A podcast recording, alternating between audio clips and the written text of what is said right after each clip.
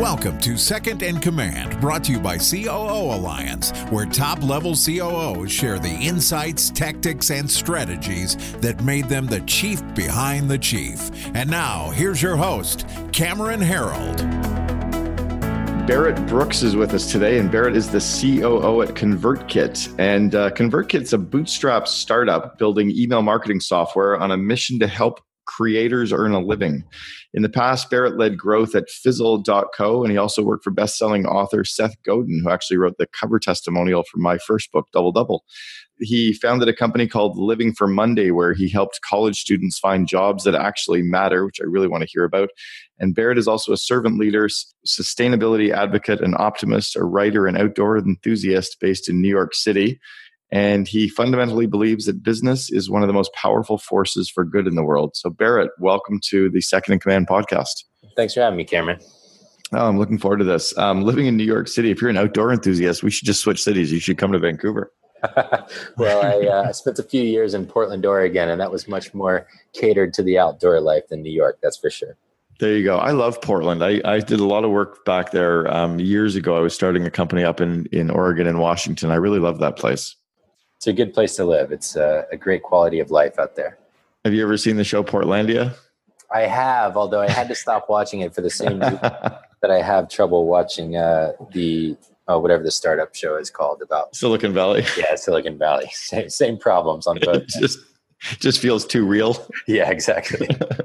my uh, one of my kids is watching a show right now called Flight of the Conchords. I'm like, oh, we got to get him to progress to the next level. Yeah. Um, so tell us tell us about your journey and and kind of your journey as a COO. How did you end up uh, where you are now, and how did you kind of get some of the skills that you're using today? Oh wow! And and maybe even before that, tell us a little bit about ConvertKit, just so we can kind of get up a good frame of reference. Sure. Okay. So ConvertKit is a software company.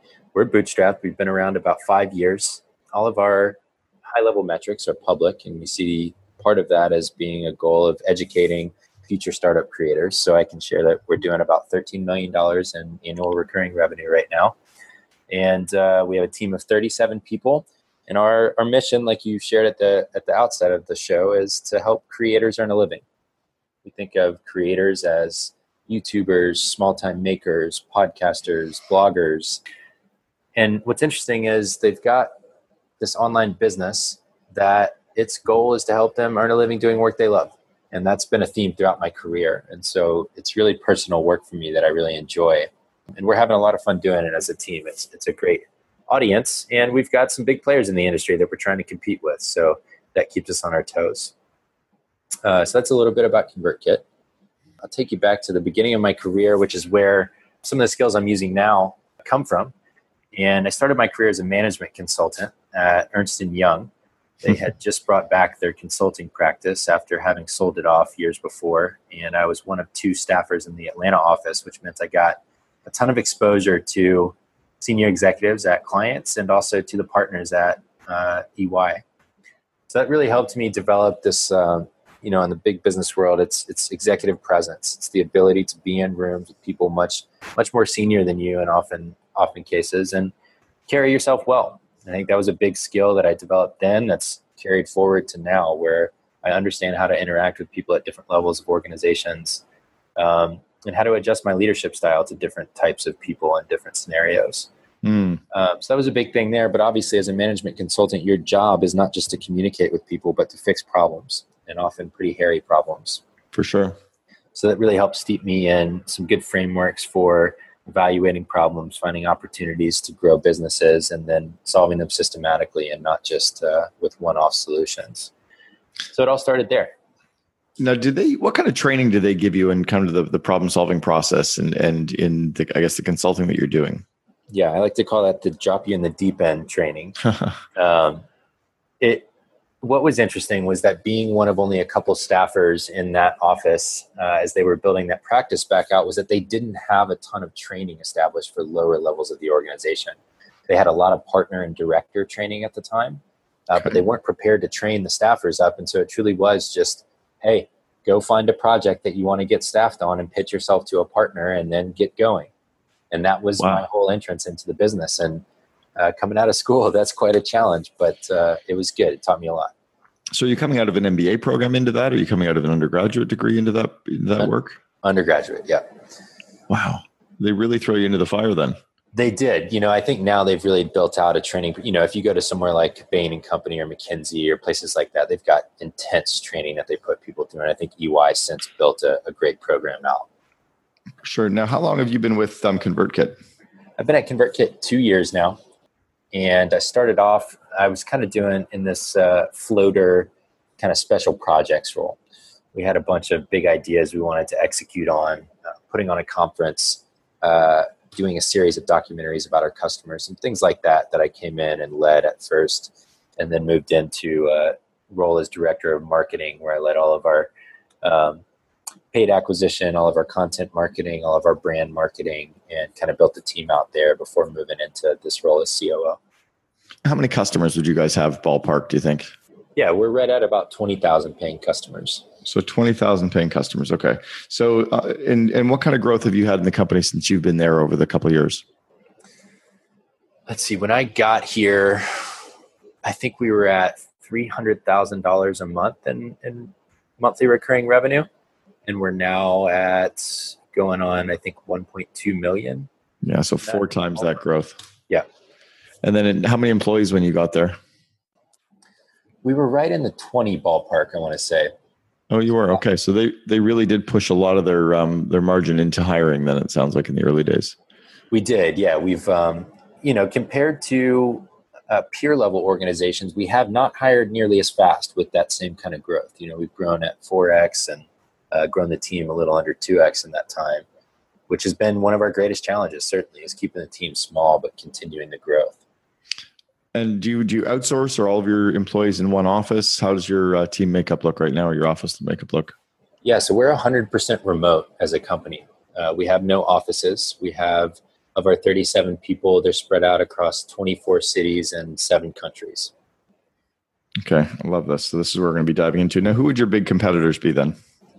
So our biggest competitors, um, we kind of look at them in, in two groups. You've got kind of your traditional email marketing softwares that are built for you to send a broadcast to an audience. That's kind of the core of it. And then there's more like marketing automation platforms. And we sit somewhere in the middle. Um, on one end, you've got MailChimp, Constant Contact, Mailer MailerLite, Aweber. Uh, and then on the other end of the market, you've got tools like Infusionsoft, ActiveCampaign, Drip, uh, and others that are built more as automation tools. Okay, and you guys fall somewhere in between. So how do you? And okay, so who's setting the vision for the organization? Is that you? Is that the CEO? And and what are the different roles between the two of you? Yeah, it's interesting. We're both um, certainly vision oriented people and in very different ways. Uh, Nathan, our CEO, is a product designer by trade. So he's heavily involved in the product. He's actually the product owner in the organization. And of the 37 people on the team, uh, 30, see, 34 of them, 33 of them report to me. So that would be engineering, marketing, sales, customer success, and operations. And then the two product designers on the team report directly to the CEO. So he's kind of both CEO and team lead.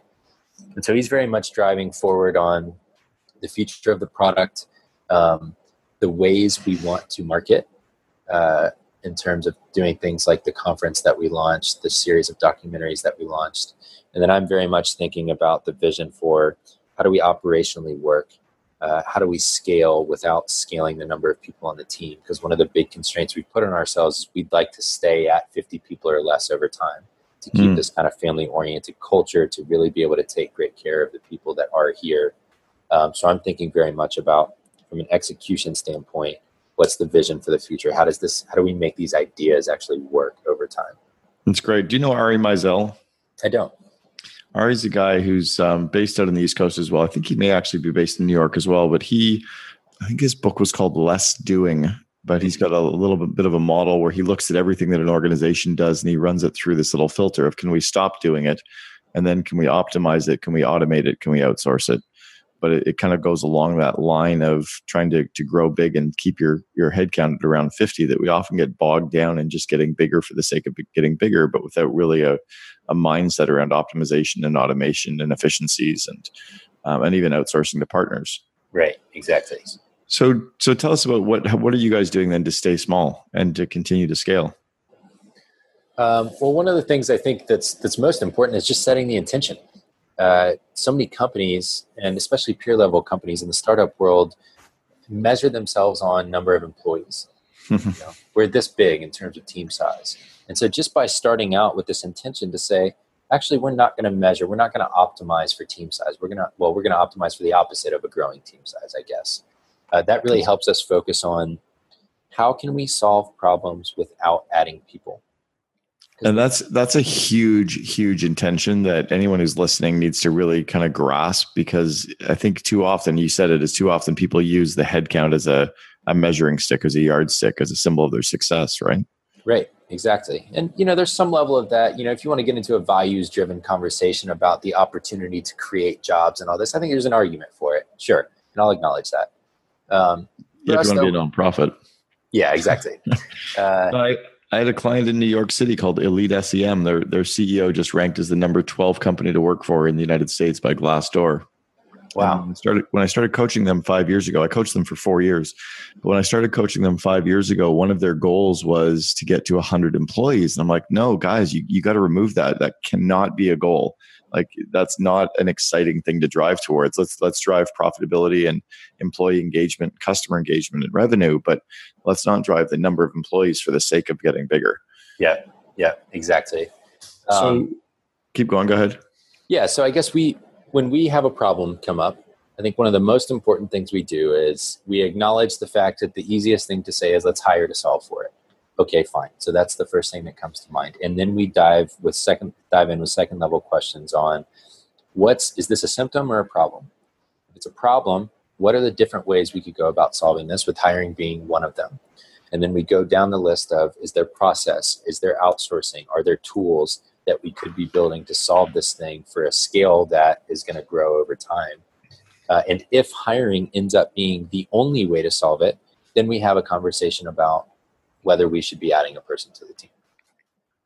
Yeah, exactly. It needs to get done, but not necessarily A by us and not necessarily B by hiring somebody as well. So that's right. a great, great little filter to run it through.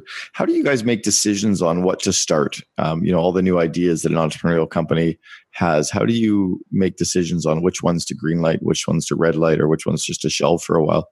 Yeah, you know, I'll, I'll admit to you, Cameron, I think this is one of the things that we're struggling to solve for right now as we speak. At this stage of scale, is really where decisions have to start having filters on them. I think to this point, the way we've made decisions is does this align with uh, the leadership team's vision for where we want to go? And what that can often lead to is too many priorities at the same time. And over the past 18, 24 months, what we've learned is we bite off more than we can chew more often than not. That's so normal. What we're trying to do now is create decision making filters so that we know whether something should be on the list of priorities or whether we should put it off for later. And that's a huge challenge. I'll um, I'll share with you after we uh, after we talk a, a tool. I'll also share it in the show notes called the decision filter that I created, and it was based off of a, a tool that Dan Sullivan, who built Strategic Coach, created called an impact filter. And he used to try to, dis- or he does teach companies to decide which projects to say yes to based on their impact on the organization. But I've taken it to the next level because I always feel like we can sell ourselves on every every idea having an impact. But I want to know what the ROI is off of that, and the ROI against our time, our people, and our money. And then I also really want to go after the the projects that are kind of the low hanging fruit that can get us into orbit faster. So the um, the ones that will create momentum and that momentum will continue building for us versus often I think companies get into the really big hairy projects that can take a year versus cranking off seven really quick small ones that'll give us momentum. Right. Um, but I'll, I'll share that with you later. Tell, tell me a little tell me a little bit about the um, the employee kind of the recruiting hiring training process because when you've got an entirely remote team um, that's a pretty unique skill set. I mean, it's becoming more and more normal now. But but what do you guys use? What tools? What systems? Um, how do you hire, et cetera? Yeah. Uh, well, number one, I'll just say that the to me the number one advantage to being a remote team is the ability to recruit from everywhere, and that has opened us up to a talent pool that would otherwise, you know, Nathan, our founder is well, you may not know. Nathan, our founder, is from Boise, Idaho He's grown up there. His family is there. He loves it there. And recruiting the quality of people that we have on our team in Boise would be much more difficult. It wouldn't be impossible, but it would be very difficult. Mm-hmm. So the first thing is that everyone is a potential hire for us, which is fantastic. Second thing is that the hardest thing about it is that everyone is a potential hire for us, which means we have to create our own focus filters so that we're um, not going after everyone, we're going after the right people. So there's a couple things that we've done that have really helped. Number one is we use software called Workable to manage our, our pipeline and recruiting process. Um, all of our applications go into that system, and we filter them there through uh, the pipeline of hiring from application to hire. Uh, the second thing is we found some great partners where we post our jobs regularly. So a couple of sites that we post on regularly are weworkremotely.com. It's exclusively for remote working jobs. Um, we post on Hire Tech Ladies, uh, which is a great way to make sure that one of our priorities is to make sure our applicant pool is diverse and inclusive. Because if the applicant pool is diverse and inclusive, then it means that we are much more likely to hire people mm. who hmm. are diverse and inclusive. Mm-hmm. Um, so, Hire Tech Ladies is a great one for us. We post on uh, people of color in tech is another great one. And then what we found is that those three sites alone produce an inordinate number of highly qualified applicants compared to everywhere else we might post. Wow, no kidding. It's yeah, interesting. We, we've tried sites like Indeed, Monster, things like that. They tend to produce, on average, a very low quality candidate. Uh, and then there's some that are kind of in between. LinkedIn, it can be hit and miss depending on how you target the posting. We often target for New York and San Francisco when we post to LinkedIn because that's where so much of the tech talent is concentrated right. And uh, people other people will still be able to see that post even though it's in those cities. Interesting. Do you have a, a, a, center point where you've got a few cities that you're hiring people in or do you even look for that at all? Um, we don't. Uh, okay. the one priority that we've placed is on people in uh, north american equivalent time zones. Okay. um, the reason for that is as you get an 8 and 10 and 12 hour gap in time zone between teammates working hours it just gets that much harder to collaborate and yeah. uh, work together yeah. on projects so we don't rule out hiring people outside of north america but we do prioritize applications uh, just for the efficiency of the organization yeah, I've coached CEOs in Australia, and it just gets tough because we're really limited to four days in a, in a week that we can be doing coaching, and really only a limit of about a few hours of a day. So it really kind of strips away the availability of time. Right. Um, how do you, and, and, by the way, Boise, Idaho, one of my favorite restaurants in the world is in Boise. Have you been to a place called Barbacoa? I have not. You got to go check it out. It's spectacular food. It's um, it's in a weird little area. It's like off the edge of a highway, and it's um, on on some lake, a small little okay. lake. Um, but the yeah, this restaurant was it was called Barbacoa, and it was spectacular food. I had like three meals there in a 48 hour period because I was so obsessed with it. I was in town doing a speaking event and they stuck me at this little Holiday Inn right there. I was literally bummed out, and then I found the best food in the world. um, so I was okay. So okay, you've got the you go through the interview process, and thanks for sharing. Those sound like really really amazing tools to um, to dig into as well. Tell us now after you've got your applicant pool and you're using Workable to screen people through the, the process. What are you looking for for candidates? How do you run your interview process? And um, and have you done training of your your people on interviewing? Yeah, so I will say that we could be much more efficient in screening applicants with things like software and tools. We choose not to be right now because of our intention to hire so few people. So we have a highly manual screening process where we're really looking for outliers in the way they communicate, the way that they put time into their application, which would mean that a an automated filter could easily rule people out that are the kind of people that are exactly who we're looking for. So when we're going through applications, typically the manager who is hiring for the role is looking at each application. We're specifically focused on what their cover letter looks like, and we ask a couple of questions that are that are qualitative information. You know, what kind of person is this? Uh, I would have to I'd have to follow up for the show notes in terms of exactly what questions we ask for different teams. But we're looking for a type of person, and then we're looking for skill set. So if we can get a person through the type of person we're looking for filter, which means that they're going to be a huge contributor to culture, that they're not just looking to work remotely. That's a huge challenge we have as a remote company is that it seems incredibly attractive to a lot of mm-hmm. people mm-hmm. who are not going to mm-hmm. be high performers. And so we've got to filter between are you just looking for a remote job or are you looking for a remote job at ConvertKit because you're excited about this work? A big tool for this that, that's been a little bit of a hack for us has been that we published uh, a page at convertkit.com slash mission. And in it, we outlined our mission, a very detailed vision, our values as a team, and then uh, what we consider our competitive advantage, which is that we care so much about each customer that we serve. And that page being linked to from job postings has been an interesting conversation piece where we know who's done their research because a lot of the people who end up there end up mentioning it in their application. And those are the people that we find are really, really excited about this work at this company, not just their next job. That's cool. I like that you're really intentional about your whole process as well, and it's not just happening by accident. So you've you've got the people um, kind of coming in. How do you onboard them? onboarding has been uh, something that we spent a lot of time on over the past year, I'd say. And it went from, uh, it varied by team for a long time, to now we've got a pretty great process where we invite members from across the teams at the company to uh, host one on ones with the new person on the team to show them. Oftentimes, it's a tool that we use internally. So, one person might have a one on one where they catch up a little bit and then they show them how we use Slack as a team. The next person might have a one on one, and then they show them how we use Basecamp to project plan and communicate ideas as a team. And so, a large part of the first week for any given person is centered around getting to know teammates who are also teaching them something that they're going to need to know about how we operate. And we found that to be incredibly effective.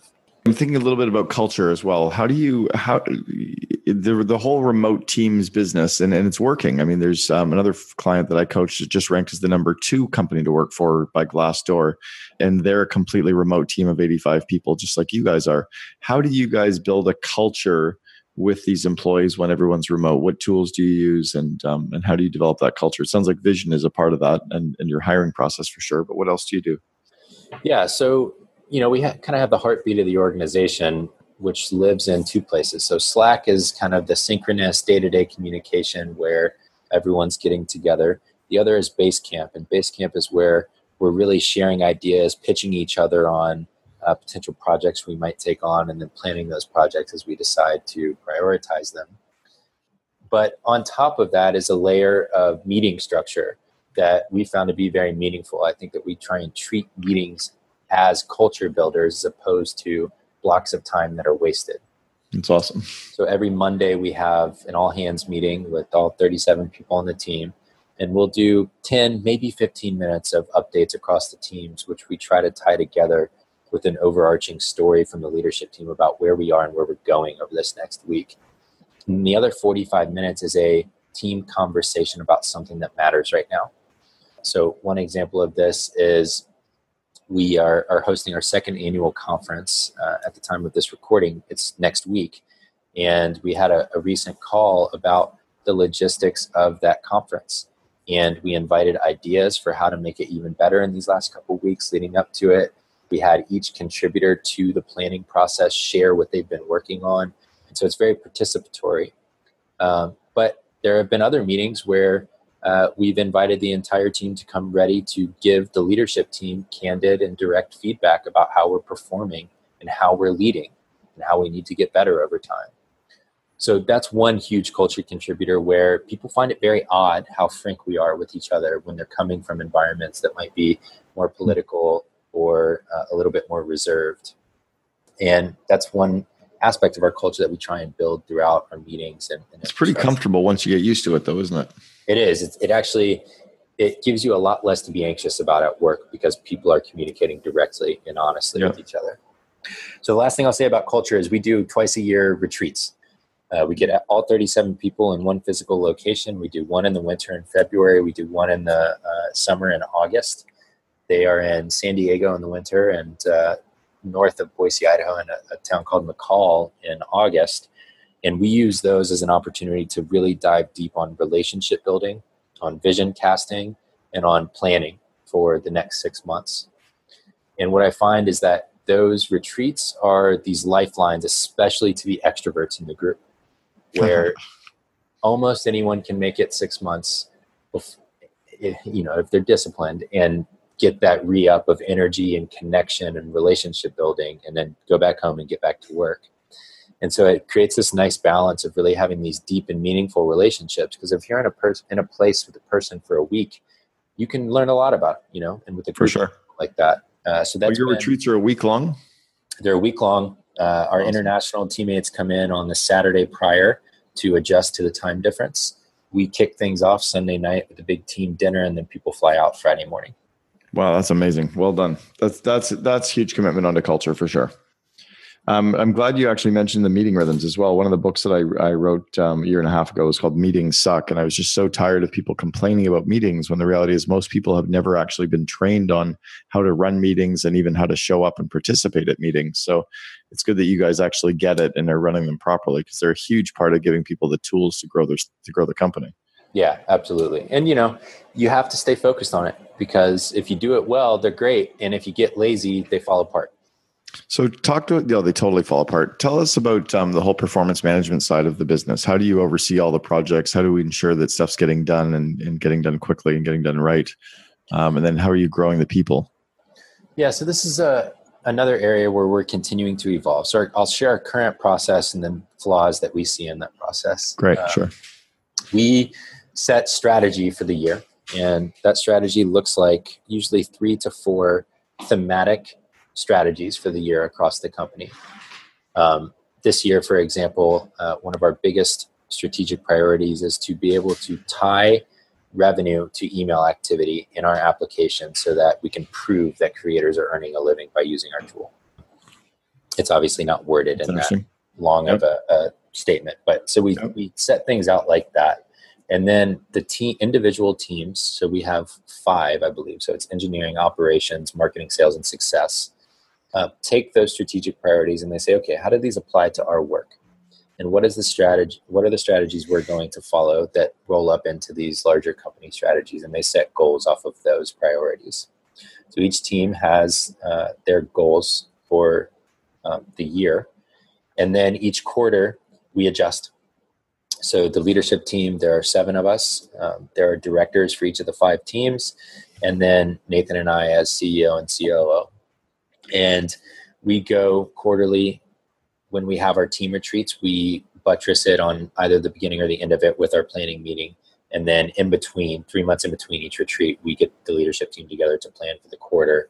And that's where we're making the more fine-tuned adjustments and uh, prioritizing the work for the following three months to make sure that we're focused on the right things. So that's what goal setting looks like. And then what we have our directors do is they meet with each person on the team and they say okay how, do, how can you contribute to where we're going as a company over this quarter? Uh, and what goals do you want to pursue both as from a professional standpoint that we need you to accomplish in order for the team to accomplish its goals but also from a personal development standpoint? How do you want to grow as a human and as a professional this quarter? What are you going to focus on and there's not a lot in that last quarter category because you can't do too many things at once. But we are mm-hmm. looking for at least one thing from every person. How are you going to grow? And that might range from I'm going to create a physical fitness practice over this quarter because I see my health not being where I, I want it to be. Or it might be I'm going to start a YouTube channel as a side project to learn more about content creation and everything in between. How do you manage your team in terms of them wanting to have side businesses? Um, we highly encourage it. Okay. Um, we have a, a, channel in our Slack team uh, that is for side projects. There's a group of people who get together early in the morning about once a month to talk about their side projects and the progress they're making. And the reason we encourage it is that we like to hire people who are creators themselves because we think they're going to have more passion for the creators we serve if we do. And if we take away their ability to be a creator by them working here, then we're losing the magic of that. So we see side projects as a way for our team to stay connected to the people we serve over time. That's interesting. I love it. Where are you guys struggling? Oh, let me count the ways. Um, well, we're at a we're at an interesting point in scale where we've had tremendous growth and um, we've built this wonderful culture that we all enjoy quite a bit. And now to go from 20,000 customers to 100,000 customers, the architecture that the app is built on is going to need to change. Mm. Um, the way we handle things like spam detection is going to need to change because if we let spammers into our app, it affects all of our great customers at the same time. So, a lot of the things that we've been able to get by on with manual solutions to this point are having to be automated. And that's a new area of growth for everyone on the team because we have to go from I can just apply more hours to this to I have to apply a different kind of thinking to this. And that requires growth from everyone. Every individual has to grow in order to shift that thinking that way. So I would say that's the biggest thing. And then maintaining a level of growth at scale is different from hustling to get that early growth that you see in, in a startup before you found the full product market fit. And that's a challenge to continue growing at the scale. And where how do you guys do that? Do you actually decide what you want your growth to be and then reverse engineer that or do you forecast what you think your growth is going to be and manage into it? A little bit of both. We definitely work with both models in terms of what we want and what we see as realistic. This year, what we did after setting targets that ended up being discouraging for the team in past planning sessions is that we set a consistent pace we wanted to hit. So we said, this is the net new MRR that we believe is achievable and it will get harder over time because as the customer base grows, churn grows in nominal amount. So we set a consistent pace that we wanted to hit throughout the year to prove to ourselves that we could create predictable success over time, which is a you know a term that Les McKeown coined. And we like this idea of intentionally being being able to create an amount of growth over time because that indicates to us that we can scale that if we want to. I really I love the the planning process and the rigor um, behind the planning and the meetings that you guys seem to have in your business. So I know you also take that down to the one on one level in your one on one coaching. Mm-hmm. Walk us through your your one on one meetings and how those work. Uh, well, the first thing is that I see one on ones as um, time for team members to express what they're challenged by, what they need from us as leaders, and what they're hoping for from their work. We very much make one-on-ones driven by the teammate that we're having the one-on-one with. So if done properly that person's put some thought into what kind of conversation do i want to have with my manager right now? Now if they haven't had time for that it's still our job as leaders to say hey what's going on number one how are you doing as a human because if you're not doing well as a human you're probably not going to do great work number two what are you struggling with and where can i help and then number three, if we get past your agenda and we get through those two questions, then I got a couple things that I want to prioritize and talk to you about. But if we're not creating space for people to share what they're struggling with, um, share their ideas, then you know they'll do the job. But I just don't think they'll stay as engaged as they should. That's interesting. Now, how about yourself? What are you focusing on then? Where are you working on? Uh, well, right now I've been in this role for uh, going on four months, I guess. So I just started this year, and we've intentionally set out a transition process where over time a new team is coming up under me for the reporting structure. So, right now, what I'm focused on is getting in on the ground level with different people across the teams to see uh, directly with my own eyes what their work looks like and not just see it, but do it.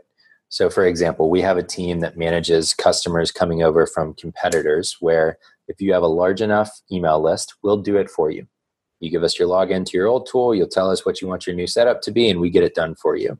But we don't start billing you until it's done.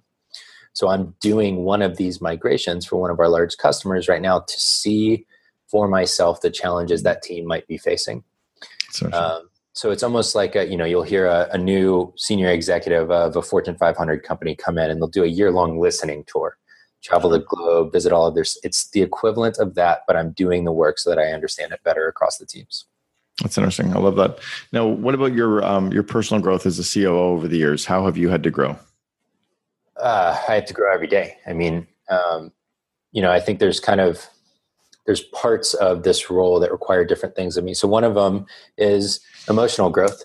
Uh, you have to put other people's needs first, and you have to be able to both make objective decisions and then communicate objective decisions in a way that connects with the humanity on the other end of that decision. Um, so emotional growth as a leader, I think, is just the EQ and the interpersonal skills I'm always being challenged by. Filtering my own emotions, communicating effectively, building interpersonal relationships so that there's plenty of trust. That's a big area for me. Secondly, is skill set. Um, as we scale, you know, I've not built a company to this level of scale before. And so I'm having to level up my own skill set, my own knowledge of tools and processes and opportunities to automate things mm. in a hmm. way that I've never had to. And that's exciting to me. That's exactly why I love the role.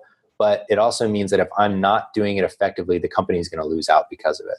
So I'm constantly looking at where are my shortcomings? What are the processes I can learn about? What are the role models as, at an organizational level we should be looking at? What can we learn from them? Yeah, that's great. We actually spend a lot of time at the COO Alliance talking about the CEO COO relationship and the skill sets that have to be developed there with communication, handling good, healthy conflicts. Um, you know, really kind of kind of growing because both for normally for both parties, it's the biggest company they've ever run. How are you and Nathan as CEO? How are you and he working on your communication skills and and kind of growing together as a CEO COO team? Yeah, so we have the great gift of having known each other for for years before we worked together um, and oh, being oh, nice. very good friends. Uh, that's also a great challenge because it means that you bring uh, existing relational baggage into a working relationship, and that's been really challenging for us. It's just like a marriage, you know. It's it's that level of relationship in terms of how many hours you have to spend and how closely you have to work. So, in making this transition to COO, one of the key things that we did was we put in place a daily stand up for Nathan and I. Mm. And we have at least 30 minutes every day where we're setting an agenda, we're having specific conversations about the biggest things that are changing in the business to make sure that when we go to the teams, we're not having conflict in front of the team. We've already talked about the major issues so that we have alignment and we can facilitate conversation instead of he and I trying to figure out where we're each at on the issue. So walk yeah, walk us through how your daily stand up works then. So the daily stand up works. Uh, we've we've implemented this new practice that came from. Um, I'm going to forget his name. Uh, I can follow up with you afterwards. But it's the idea of a stoplight at the beginning of every meeting. We say, "How are you doing?" interpersonally, green, yellow, red, and why. So we start every one-on-one with green, yellow, red, and that tells us our capacity on that day to have deep, challenging, conflicting conversations uh, versus just needing to kind of connect and hear each other out. That's great. Uh, so green yellow usually indicates that we can dive into pretty much anything. Yellow saying we got to be a little bit more careful about how you know how abrasive we might be with one another on a given day. Uh, red says okay, we just need to connect, touch base, and then we'll we'll call it quits for today. Uh, so that's the first thing. Second thing is we've already made an agenda. It's nothing fancy. We maintain it in a Google Doc. We add a new date at the top, and we add our three or five bullet points, and we run down the list. We prioritize by the most important issue for helping the teams move forward or that they need our input on. And then we take notes right there in that document and leave with action items at the end of it and then uh, get on to the next thing. The rigor in that process, and I love the check-in, the head check, just to make sure that you know the other person is ready. And and do you do that in your one-on-ones with your direct employees as well? We do, yeah. Yeah, it's such a powerful product because there's days when you're just not ready to talk about anything at all, and there's others when you know they're ready to dive in for sure. Um, you mentioned a couple times around how you're using Basecamp, and you actually use Basecamp as almost a place to build out the projects before they get proposed, not only to manage projects you're working on as a company, but also to kind of build them out before they get pitched to the team. How do you um, how do they use it for that? Yeah, so one of the one of the features in Basecamp that we really love are their message board uh, is their message board feature. And uh, there's kind of two heuristics in Basecamp. One is teams, and one is projects. So each team in the company has their own Basecamp area, and then each project we're working on has its own Basecamp area. And each team has a message board, each project does. So within teams, including the HQ team, which is everyone, anyone in the company can type up a proposal for an idea or share something that they'd like to share. And we've used that for a variety of purposes over time. Uh, one of those purposes is that we'll write almost like an internal blog where someone has a concept or a culture building idea that they want to share with the rest of the team. They'll write it up just like you would a blog post and publish it there. But another one is that we might have an idea for a project we want to pursue. And it would be just like a project pitch, you know, overview, summary of what it is, the objective of why we might do it, and uh, the details of the idea. And then that allows for a comment feed afterwards for people to weigh in. Uh, That's great. So we do that at different stages of projects. You know, once an idea comes in on um, a name for a new project we're working on, or a logo, or or whatever, then there's this opportunity for the rest of the team to comment on it as well. It's almost like because you're remote, you're being forced to have these amazing systems and processes in place for everything. You're you're forced to use these tools the way they're meant to, you know, designed to be used. But um, a lot of companies miss out on that, I guess, because they're they're all local and in the same office. They kind of get lazy. It sounds like. Yeah, you have to work very hard. We have to work very hard to communicate. Uh, you know, the, the challenge that does create on the other end of it is that at times there can be so much information flowing that it's easy for things to get missed Mm-hmm. And so mm-hmm. that's a challenge we're actively trying to address is how do we make sure the right people on the team get the information they need without being distracted by everything? Then do you guys use Zoom then to communicate or like video conference with each other? Yeah, all of our all of our one-on-ones and team meetings are through Zoom on video. Yeah, that's great because that also helps with the uh, with the culture side. Um, the final question just kind of dawned on me when right at the beginning you said that you're kind of in the middle between all these different competitors. How do you, as a company, and and how do you keep your employees focused on your vision of what you guys are as a company versus being distracted and pulled in all those different directions? Well, it's a regular struggle. Uh, you know, I think that there's a certain amount of competitor analysis that's really healthy keeps you trained on what the market's doing and where it's going. And then there's a certain point where you have to say, okay, that's great. We know what they're doing. Now we're going to do us. I think the thing that keeps us grounded is being connected to the, the specific group of people we're trying to serve. And it's, um, you know, the mm. YouTubers and the musicians and the photographers and all of the creators that make up our market. They will guide us, they will tell us what they need and what they need is often very different from what any given competitor might be building at any given time. And I think that's the anchor we always try and tie it back to is great, know what the comp- competition is doing, but always build the thing the creators need, not what someone else is building. It's so simplistically brilliant too. I had dinner with a CEO over in India years ago, and he said Americans are so crazy. He said you all try to build products that you love and sell them things to people that don't need them or haven't asked for them. And I'm like, well, what do you do? He goes, well, we have 3 billion people or a, a billion people over here. We just ask them what they want and we sell it to them. just kind of works. Barrett, thank you so much for sharing all your ideas with us today, the wisdom. Um, really, really appreciate it. And uh, guarantee I'm going to be coming to visit you and hang out when I'm in New York City later on this fall. That's great. I would love that. Thanks for having awesome me. Awesome stuff. And check out Barbacoa when you're visiting with uh, your CEO in uh, in Boise next time. You guys should. I will. I'll be there next week. Up there. Sounds great. Take care. Thanks again for all the time today. Yeah. Thank you. You've been listening to Second in Command with Cameron Herold. If you enjoyed this episode, please be sure to subscribe. To learn more best practices from industry leading COOs, please visit COOalliance.com.